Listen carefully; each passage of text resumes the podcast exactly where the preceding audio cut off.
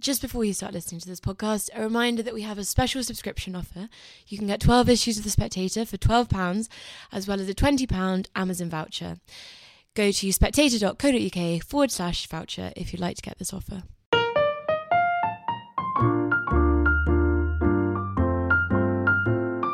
Hello and welcome to the Spectator's Books podcast. I'm Sam Leith, the literary editor of The Spectator. This week we're going to be talking about one of the great Manhattan intellectuals of the second half of the 20th century. I'm joined by Benjamin Moser, whose new book is Sontag, Her Life. Benjamin, welcome. To start with, what was it that got you onto Sontag? I mean, your previous book was about Clarice Lispector. Why did you think, right, Sontag's the one to do now? Did you approach the estate? Because it's authorised, isn't it? Well, no. I mean, it isn't. It isn't. I'm actually the authorized biographer, but it's not the authorized biography. This is You- quite a distinction. It's a quite. A, it's quite a distinction. And the, Are you going to write the authorised biography? no, yeah, I think this is. You know, it's 700 pages. I think I've had my say on this subject now. I was approached by the estate actually after the Clarice Lispector book, Why This World, came out. It's now been 10 years, shockingly. They asked me because they thought that it was a good book about, as they said, a, a female intellectual in an international context. So, in other words, someone who would not only be able to write about America, but also about her experiences, mainly in Europe, but really all over the world in the case of Sontag. And I had no idea that I was going to become a biographer. I didn't really set out to do that. But once you get asked to do something like Susan Sontag, you, you, there's only one answer. So here I am. Did you ever come across her? I mean, did you Never. meet her? Never, never. I could have. You know, I lived in New York in when she did, and she was a very visible person. You know, she always went to every gallery opening and every movie and every museum, and you know, she was always around. And a lot of people. One of the fun things that everybody in New York will always tell you when you interview them, and I interviewed almost 600 people, was the first time they saw Susan. And it's always a moment. It was like seeing the Statue of Liberty or something. It's like you've actually arrived in New York, and there she is with the white streak in her hair. And people always tell you that. There's a lovely detail in the book that Saturday Night Live actually had a Susan Sontag wig. In the permanent collection, whatever it's called, the costume department had a wig with the black streak, I mean, the white streak and the black hair. And it was one of the most famous hairstyles ever. And it's very rare to have a hairstyle that you can actually remove the face from and still know who it is. And she had one of those, just like Elvis or, or Andy Warhol, a few other people achieved that degree of hair celebrity. And actually, one of the hilarious moments of my research that I'm really proud of, it's not really one of the ones that is the most intellectually brilliant, but I actually located the hairdresser in Honolulu who gave her the original white streak, which is like a historic moment in the history of coiffure in America. She went to Hawaii after she had cancer for the first time in 1975. And her hair had stayed, you know, she didn't lose her hair like a lot of people do in chemo, but she, it all went white. And so her mother, who was this very vain, appearance oriented woman, said she's always trying to get her dressed better and put on makeup and put on lipstick and do her hair better. And she sent her to her hairdresser. And he did this thing. And it probably took, you know, how long does it take to dye your hair? You know, half an hour or something. And it became this famous thing. And I found this guy and he told me about this historic day. And it was really fun because with Sontag, what you get is a lot of the really high level intellectual, philosophical stuff, but you also get this figure who was so famous in a way that no intellectual who wrote about like Nathalie Sarraute or whoever, these people in my country do not end up on the cover of Vanity Fair. Ever. There's no nobody ever became as famous as she was doing the kind of things that she did, which was writing this very difficult philosophical essays. Why do you think that happened? I mean, was it a kind of historical moment or was it something that she consciously shaped? I think both. I think you can try to shape these things, and a lot of people do. They come and they have their big ideas and they arrive in the big city. And nobody ever had done it the way she had done it before. Nobody had ever become that influential uh, in America. And I think it, a lot of it has to do with the fact that she was gay. And she wrote about that, even though it was in d- disguised terms. Uh, her essay of 1963, Notes on Camp, was seen as a signal for sexual liberation, and not just gay liberation, but for an embrace of new forms of sexuality and, and ways of living in a time where America was triumphant. We were by far the richest country in the world and uh, unquestionably powerful and optimistic, and Hitler had been defeated, and all of the liberationist movements were coming up, whether they were feminist or black or eventually gay.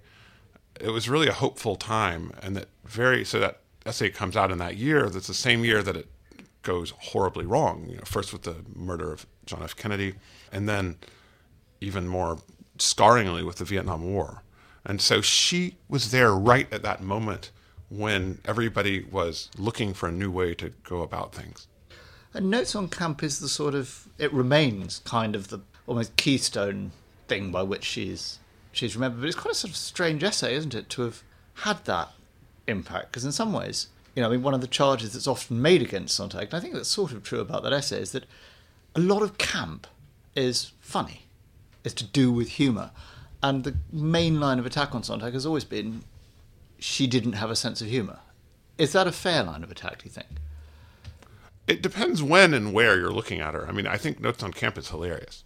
And Notes on Camp is still funny and it's still effective because it shows how she can put all these things next to each other. Like she has John Ruskin and then she has Mae West. You know, she has much of Mozart, as she says, which she puts into the camp category alongside, you know, Andy Warhol or Oscar Wilde. And it's kind of it's a fun thing to read, but it's also something that I was really excited when I was in the archive working on the book to find the original draft of this manuscript.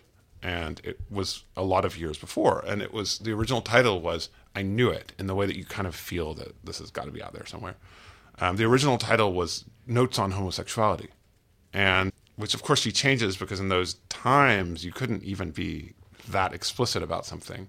And it was shocking to people. And it was, people loved it in a way that I mean, I don't know. I can't think of something that would have happened in the last few years uh, in an obscure literary magazine where everybody would be writing passionate letters to the editor. And, and the letters to the editor are hilarious. I mean, there's a lot of people who are really excited about this revolution that's happening, and a lot of people who are saying that this is the end of our country if, if people start embracing camp. So people took this really seriously. And you had like this long essay in the New York Times Magazine. It was like 14 pages with all these pictures of examples of what was camp and what was not. And they quoted all these very serious psychiatrists about it. And, and you know, really, like, they really took it seriously. So sometimes, you know, sometimes she. Like the famous Nancy Mitford essay, U and non-U, yes. you know, that were like, what's U, what's not U. you know. Well, those things happen every generation, maybe. And it's funny to kind of think about why. And some people manage to keep that reputation going. She did, and Sontag did, but others don't. Others just have their moment on Twitter and then it's over. And I think that I think Sontag's sense of humor, she didn't like that about America. Certainly didn't like it about Britain. The glibness, the irony, the ha ha.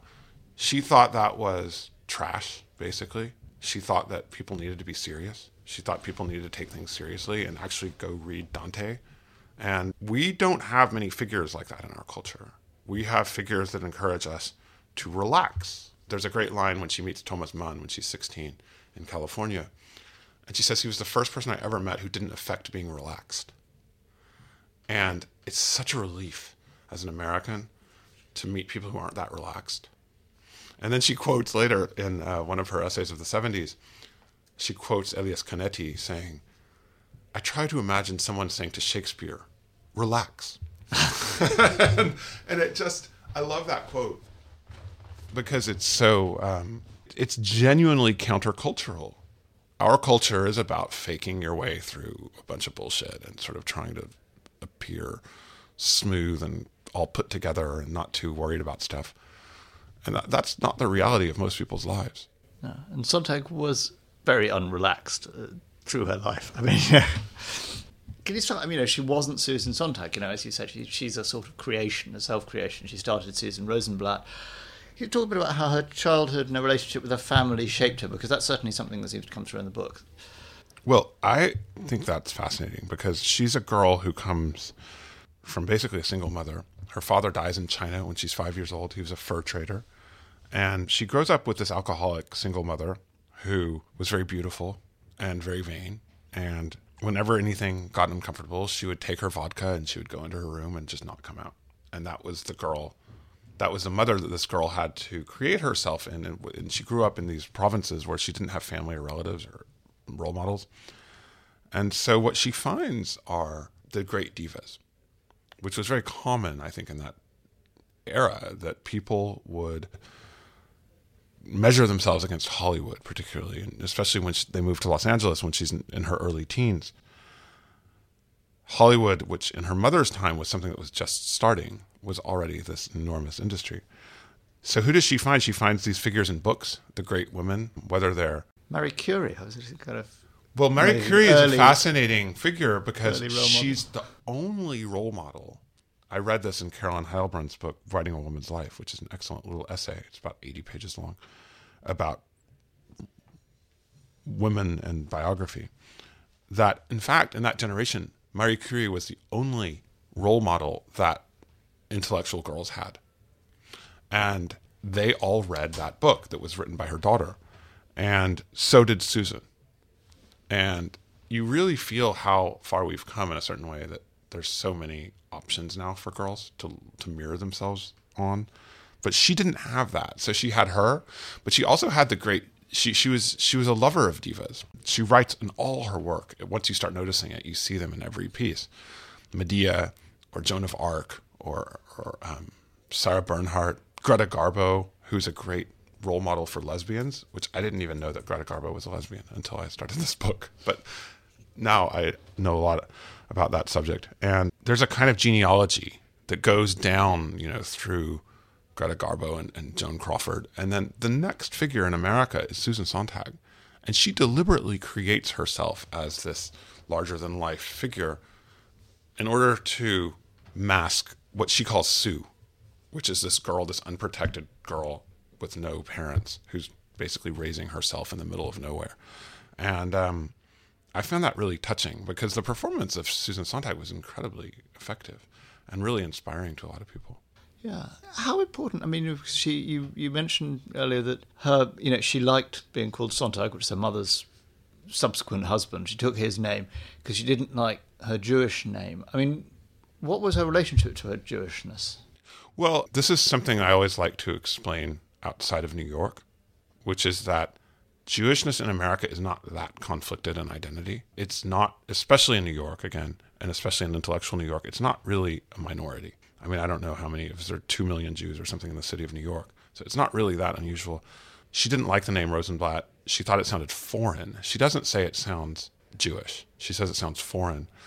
And the name Susan Sontag just sounds a lot better than Susan Rosenblatt. You wonder if Susan Rosenblatt would have become as as influential as Susan Sontag. You know, it sounds like the name of a professor. Susan Sontag sounds like a star, but maybe that's just afterwards, you know, because we know who she was. But where I think she was really conflicted was about her gay identity, which was an identity that was not stable at the time. I mean, being Jewish is, you know, it's basically there's persecution and there's his, history, the moments where it's not okay to be Jewish, but being Jewish is basically one thing, whereas being gay was something that didn't even exist in the culture. But she was so protective of it, and it's odd when she was so kind of purposely and bravely sort of transgressive in other ways. You know, I mean, she'd swim against the intellectual current of her time and in, against interpretation. She'd mix up high culture and low culture in ways that, as you said in Notes on Camp, were kind of really shocking to people. But that, you know, she, why yeah. was she so closeted with regards to her sexuality? Well, so she grew up in a world that it's really hard for us to even imagine that someone told me that old ladies didn't know that Liberace was gay. You know, it just wasn't something that people registered. And you didn't even know that this was a possibility for yourself. And she grew up in a completely closeted world. And then she comes in, she, she's married to a man, has a baby when she's 19. And then she struggles to free herself from that and come into the adult world that she wants to inhabit, including the gay uh, world. And she, I think, never quite. I think oh, for a lot of us, anybody, it's very hard to shed the attitudes we grow up with. if you come from a certain time, you come from a certain culture, you come from a certain country, you come from a certain language, you can learn other languages, but you'll always have an accent, you know. And so she knew that. She tried, but I think that I think that she was always in herself from a time and a place where, for example, a lesbian having in a novel, The Price of Salt by Patricia Highsmith, for example, a lesbian who lost her child but wasn't killed at the end of a book, that was considered a, a positive ending. You know, and that wasn't abstract for her. She read that book at a time when she was in a custody fight with her ex husband over her child. And until the 1990s in the United States, um, homosexuality was grounds for taking away people's children. And you could lose your job, you could lose your family, you could become a pariah. I mean, I think it's really, it changed really quickly.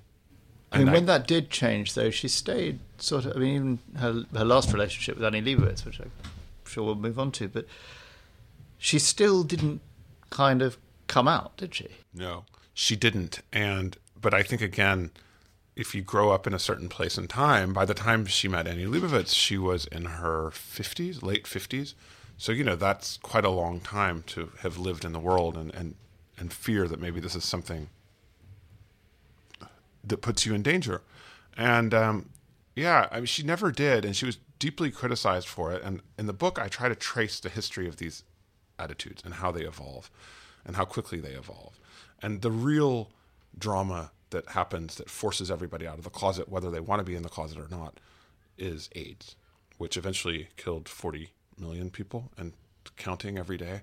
Um, and all these people at first were mainly gay men. And all these people also often were not out of the closet. They might have been married. They might not have talked about this to their families or to their parents and all of a sudden they're forced, just like the Jews in Germany were forced to wear a, a, yellow star, they were forced to wear this badge of shame because it was a disease of sexual shame, which is a great theme in Sontag's work. Well, illness as metaphor, and then AIDS is metaphor, isn't it? Well, illness as metaphor is about cancer, which yeah, I didn't know also was also a disease of shame.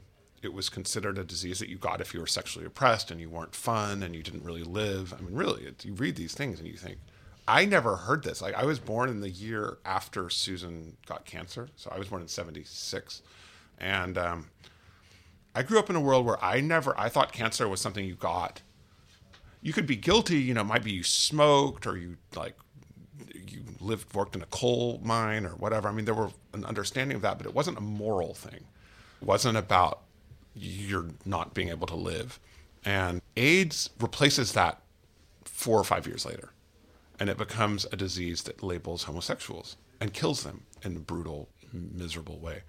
And then it changes, and then there becomes this analysis that in order for gay people to have equality and have dignity, you have to show your face. Because if you don't, you perpetuate the shame, you perpetuate the closet. And that was a very, very violent and very fast revolution in how people were perceived and how people perceived themselves. And for a lot of reasons that I go into in the book, Sontag was not able to follow that as, as quickly as she probably should have. Yeah. But she did engage with it in that essay. How much was she shaped in, in those essays? Was she sort of shaped by Foucault when writing? Well, she didn't. I mean, she didn't like a lot of the postmodernists. I mean, she was somebody who, who like me, in parentheses, was very shaped and educated in French and in French culture, not so much in Anglo American culture. And, she didn't uh, like her time in Oxford, did she? She didn't like her time in Oxford. It was too cold, and they didn't have any heating, and and and, and that would be a fun thing. All these things that have changed so radically, you know, whether it's illness or, or AIDS or homosexuality, the idea of Britain, you know, for Americans has changed 100%. I mean, we used to come here in those times for for, for knights of the Crusades and stuff, and because this was a really poor, crappy looking country for us when I was a child. It was cold. It was terrible. You know, there's nothing except culture and history.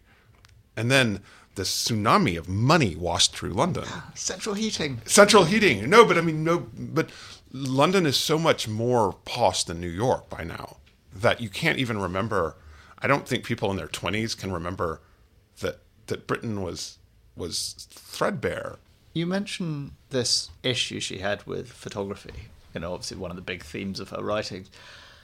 I mean, how extraordinary that she ends up in a relationship with Annie Leibovitz. I mean, how do you think that plays out. I mean, is is that just a sort of pure happy irony? I mean, you know, Annie's photographs of her post mortem, among other Yeah. things, and their relationship sounds to have been very. It's almost you know reading a book that's sort of like, wow, she was taking out her disapproval of photography on the great photographer of the age in person. physically. It's unbelievable. There's a lot about Sontag that, as a biographer, I'm really glad that I actually have the documents and the verifiable facts to back it up. Because if I were a novelist and I put that in there, it would sound ridiculous. Like it would be like, no, like she's been writing about photography all her life, and now she's going to end up in this conflicted relationship with the most f- famous photographer in the world, you, you sort of wouldn't make it up. I mean, the other, you know, she she's everywhere, and and she walks out of a movie theater in Berlin and she smells tear gas, and they say, oh, the Berlin Wall has just fallen, you know, and it's like you wouldn't if you were a novelist, you wouldn't dare put that in there because this is this woman who's famously everywhere all the time, and oops, there she is. It's like they waited for her to finish her film before she walks out the door, and like they decided that East German guards would let everybody through. Sontag's relationship with Annie is fascinating because it does mirror all these things, and it also, as a biographer, it's a real challenge because it is a very conflicted relationship. It was the conflicts were played out in public among two world famous people. So everybody noticed, everybody remembered, everybody thought, I can't believe she just said that. and then they told 50 people. So it was really funny because it's uh, you you wouldn't really make it up. Why was she so cruel to her? Do you have a sense of that? Because it does Um, sound. I mean, that your account of it.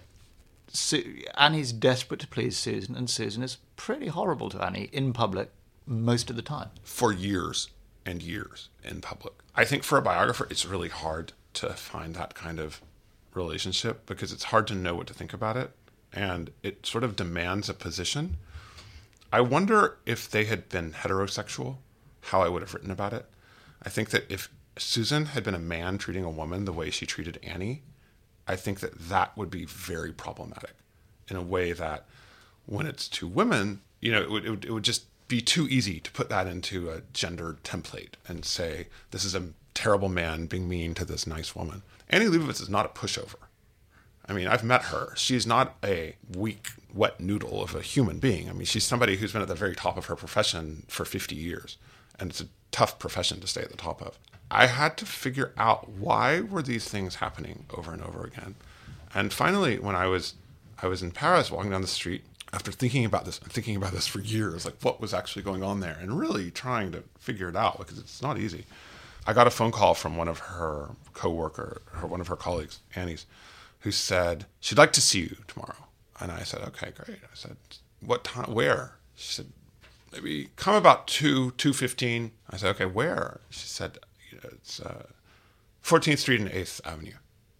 And I said, I looked around at the stone monuments of Paris, and I thought, okay, you know, I'll, I'll come. And um, I got on a plane and I went to New York for one day, which is doable. I I learned. I didn't realize you could do that, but you actually, you go, you do your thing, you come back. And I talked to Annie about it, and I, sort of, sort of This is the first time you'd got to talk to Annie. the it? first time because she's never spoken about her relationship before. And she is someone who's very, because she's been so public and so famous for so long, she has a real line between what she talks about and what she doesn't talk about. She'll talk about her new show at the gallery. She doesn't talk about her personal life. She doesn't talk about her children. She doesn't talk about stuff like that, which I completely respect. And so I had always wanted, so I thought, well, maybe she's just not going to talk to me but she was aware of a lot of the rumors and a lot of the things that were being said about her in relation to Susan, including that she had taken a lot of money from Susan, which was just completely not true. Like she'd need it.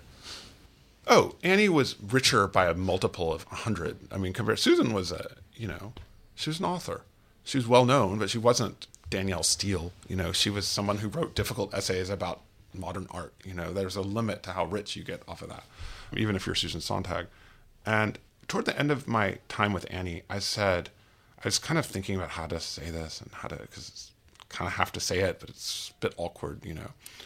I said, so Annie, you know, one thing I just really never understood was people have, have told me that she might have been a little mean to you or whatever. I don't know how I put it, but something like that. And I said, and Annie just laughed. She's like, ah, that was Susan. You know, I just kind of let it go. She just did her thing. She was a great woman. I loved her. We had a great time together. And I thought, like, because sometimes when you're interviewing people for this kind of book, there's a lot of people who are trying to get into the book, first of all, because they it's very important for them to look like Susan Sontag's best friend. So you get those people. Then you get the haters who just absolutely hate her and will tell you the most horrible things about her, and you sort of have to dismiss them. And then you have the You put the entertaining bits in the book. Sorry? Put the entertaining stories in the book. Yeah, but some of them are not true that you hear. And you get a sense, I think, as you do this work, you get a sense of who's lying to you because they kind of, there's patterns and who's, who's just trying to push themselves forward. And, but you get a real feeling, I don't know, it's sort of an emotional instinct maybe for when people are telling you the truth.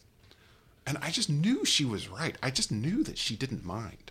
Like, this is somebody who is herself famously difficult and who can get 12 of the most difficult actresses in Hollywood to line up exactly where she wants them at 6:15 a.m. with their jewelry and their hairdressers and their security guards and their things and she moves them into the light where she wants them and they do exactly what she says. I mean if you open those Vanity Fair spreads you see what it is. And so I thought, this is not a pushover, this woman. She actually thought Susan was a little bit too much, but she loved her. And you sensed the emotional truth of that. And so that really helped me when I was writing about these very turbulent episodes to understand how someone might have not minded, just in the sense that, like, I wouldn't be able to have I mean, this physical stamina, for example, that Annie has is unbelievable. I mean, she is an unbelievably strong, athletic woman who deals with the most difficult people in the world every day, all day. And she's fine. Some people can do that. So she's alpha enough not to mind. Completely. I mean, and that's the thing that like she maybe took that role with with Susan of the sort of submissive partner. But it's very it's just I think as a biographer it's hard to you, you don't necessarily need to reach your judgment about other people's choices or their lives.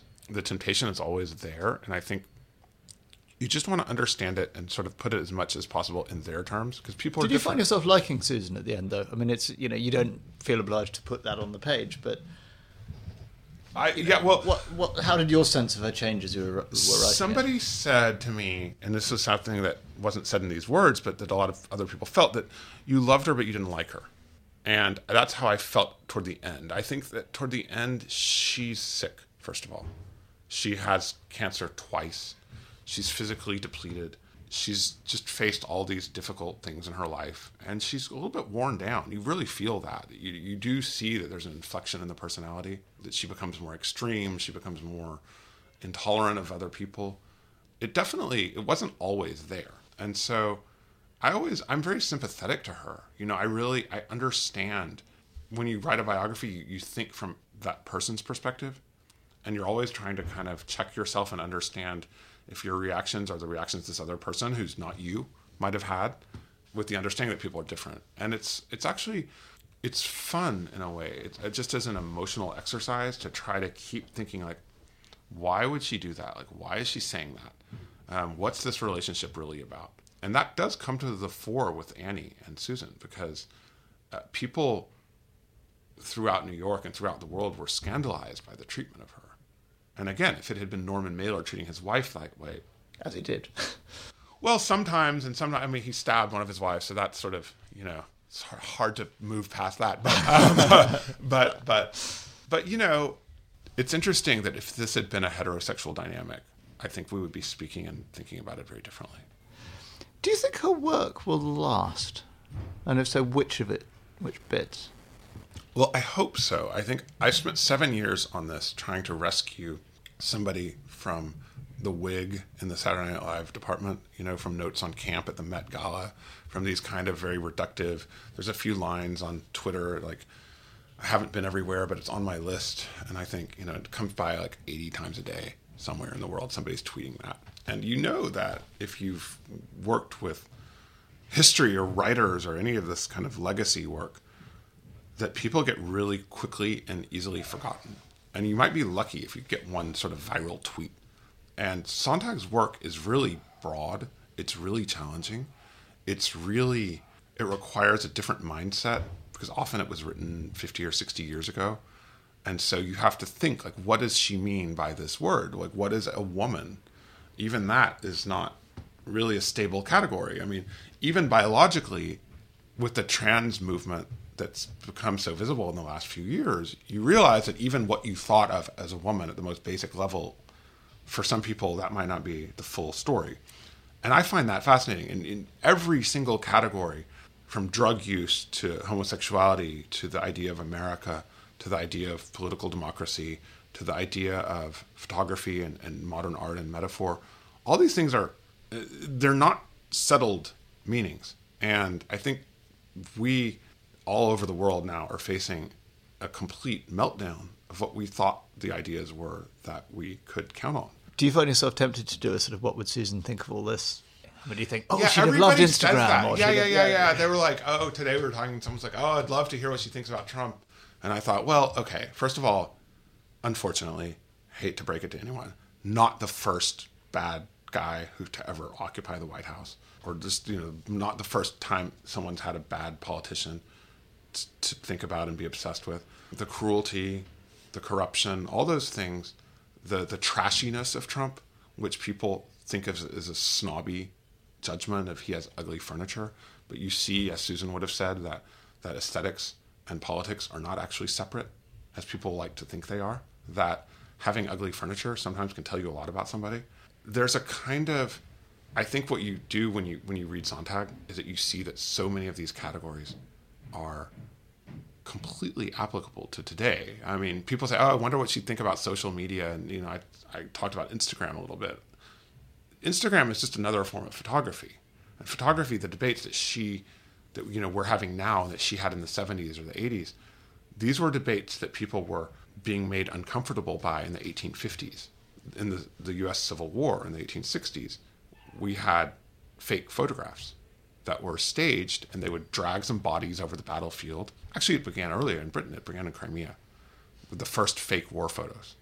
Staged things so that they could be consumed back in the metropolis for the newspapers. So actually, none of this is very new. And I feel like there's a, if you want to find it in Sontag, you can find it, and it's fascinating. I mean, one of the things we haven't actually mentioned, and we're probably running out of time, but the fiction. Do you think it's any good? Because somewhere I think Sontag's quoted as saying, you know, she thinks of her, thought of herself as a novelist first of all. Why was that? Which is another category that's shifted. It's funny because she thought of novelists as the great artists of, of literature, poets and novelists, and she thought essays and, and what we would call nonfiction, which is also a term I don't love, that that was sort of inferior and it was sort of journalistic and it was kind of whatever. But she fantasized about being a novelist. That was her idea, is that she was going to be Thomas Mann or she was going to be, you know, Dostoevsky or somebody. And of course, she's not Dostoevsky or, or, or, or Tolstoy or any of these people. People also really, I got sick of people talking bad about her fiction because her fiction is sort of good and sort of bad. Sometimes it's really good, sometimes it's really bad. And actually, the same is about her essays. I mean, some of her essays are not that good, and some of them are really good. And I You're think, very, you're very down on the one about the erotics of Nazi memorabilia.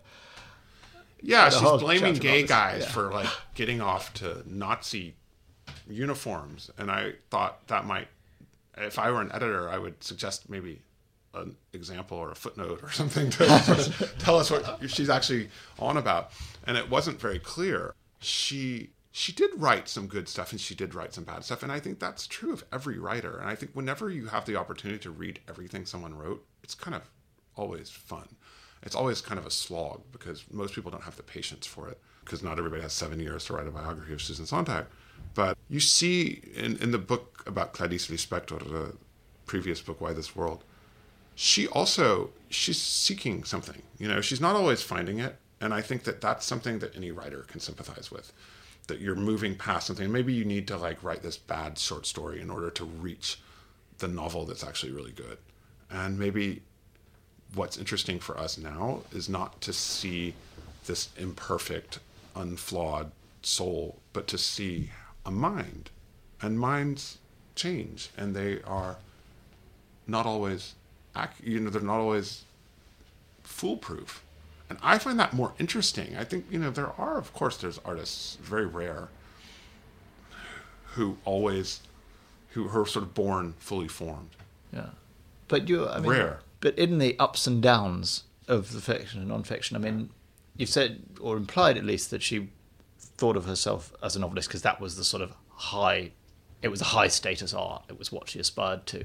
But where do you think's the core of her achievement? You know, disregarding the bad stuff, disregarding anything. You know, what what do you think I think that carries forward? when you look at Sontag now, we forget all the peaks and the, the valleys, and we just say, you know, who was she? I think what you see now and why she's fascinating just as a person, she is absolutely fascinating because of everything she did and everybody she slept with and everywhere she went and all that. But I think she's a key to culture. I think that if you read her in the way that I've read her and I've tried to inspire other people to read her in this book, you see the full range of modern culture and politics and sexuality and aesthetics kind of unfurl in front of you. And I think that the real achievement of Sontag is not to have been right about everything. I think that when you think about her, you often get irritated with her, you often disagree with her, you often don't like her, but like you're always engaging with her and you're always trying to formulate ideas that might be either inspired by her positively or inspired by her in opposition. And she's a she's a figure that provokes people to think and shows you how to think. And that is again something that I don't know if we can be saved educationally. You know, I, I don't know if there's an ideal of education and, and literary education that would be implementable on a national scale anywhere. But I think that if you yourself are interested in these things and trying to train your brain, she's she's a key to to understanding who we are. Benjamin Moser, thank you very much. Thank you very much for listening. We hope you enjoyed this podcast. And if you did, we very much hope that you'll subscribe on your podcast provider of choice and or rate and review us. Well, especially if you liked it. If you hated it, don't don't feel you have to review it. And equally, if there's something that you wanted to ask us about, something you think we could do better or something you enjoyed, please do send us your feedback to podcast at spectator.co.uk. Thanks again for listening, and please join us for our next episode.